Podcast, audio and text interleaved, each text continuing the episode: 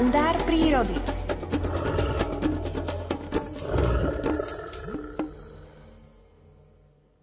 Na nášho najväčšieho predátora môžete natrafiť v odľahlom zátiši ďaleko od ľudskej civilizácie, ale aj hneď za horským hotelom či na odpočívadle vedľa diálnice. Nielen o zážitky s medveďmi sa delí prírodovedec Miroslav Saniga v knižke Rozímanie s medveďmi. Je tam aj príbeh o tom, ako Maco neodolal vôni valašského guláša, číta Alfred Svan. Bača Florián zažil na Salaši s medveďmi mnoho pestrých príhod. Na jednej, ktorej som bol očitým svetkom, sa aj po rokoch vždy z chuti zasmejem.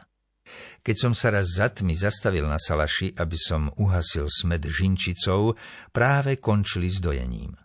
Pomocníci cedili mlieko a pripravovali vodu na odváranie žinčice. Jeden z Valachov si medzi tým odskočil nabrať guľášu, ktorý Bača v ten deň navaril.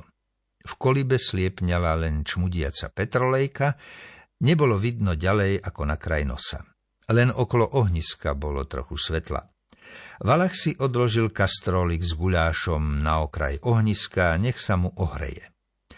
Aj mňa Bača núkal guľášom, ale ja ak si môžem u neho na salaši vybrať, vždy si prajem len jeho žinčicu.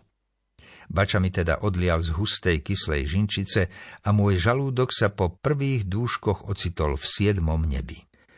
Keď sa začalo z odloženého kastrolika pariť, Valach si vzal dráždivo rozvoniavajúci guľáš na stôl, práve tak, kde bola najväčšia tma. Vyhľadnutý sa z chuti pustil do jedenia. Po pár lyžiciach pochválil baču, aký hustý guláš navaril a koľko mekkého mesa je v ňom. A veď ste hovorili, že to bol starý baran, dodal ešte. A veru, že bol? Ako je aj pravda, oponoval mu bača. Jeho meso bolo tvrdé ako kosť. Za celý boží deň nie a nie sa rozvariť. A potom ešte na dôvažok dodal. A kdeže ty tam môžeš mať veľa mesa? Veď som do kotla len také kosti pohádzal, iba ak by ten guláš niekto počaroval. Na môj veru, to meso je načisto rozvarené, nedal sa Valach. Bača teda vzal baterku, že sa na vlastné oči presvedčí. Keď zasvietil do kastróla, div z nôh nespadol. A Valach takisto. Na hladine guláša sa to len tak hemžilo ucholakmi. Tak také meso ti chutí, zvolal Bača. Valachovi, čomu sa čudovať, prišlo hneď zle. Veď si z guláša z ucholakov z chuti zajedol už niekoľko lyžíc. Ostatní sme sa pustili do hlasitého smiechu. Po chvíli sa k nám pridali najskôr ovce mékaním a potom aj psi zavíjaním. Dlho do noci sme sa zabávali na tejto príhode. A ako sa ucholaky dostali do guľáša? Celkom jednoducho. A patrí to k ich prirodzenému správaniu. Keď Bačan navaril pokrm, vyniesol ho, kým reku podoja ovce, vychladnúť za kolibu, aby rýchlejšie sladol, kotol poodkryl a tak sa do guláša nasťahovali ucholaky. Ráno sa znehodnotený pokrm bača chystal vyliať, to sme však ešte netušili, že po ucholakoch na jeho ochutnávku príde cez noc ešte aj medveď. Po polnoci narobil Maco na Salaši harmatanec, ako sa patrí. Osadenstvo Salaša prebudil najprv buchot pokrievky. Hrmot prebral spolu spánku aj psy, ktoré sa išli zbesnieť a z reťazí potrhať. Kým sme vyšli von, Medveď už vzal nohy na plecia a trielil dolu stráňou do Kuľašovej.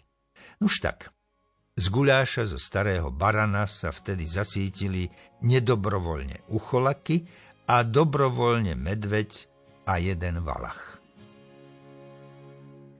Oblej ma svetlom, oblej ma láskou, ty si moja spása, nemusím sa báť. Oblej ma svetlom, oblej ma láskou,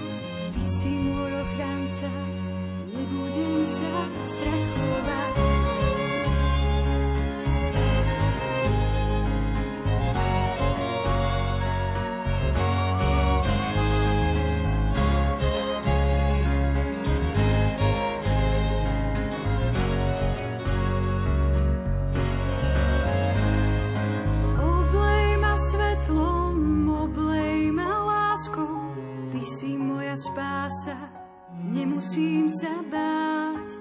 Oblej ma svetlom, oblej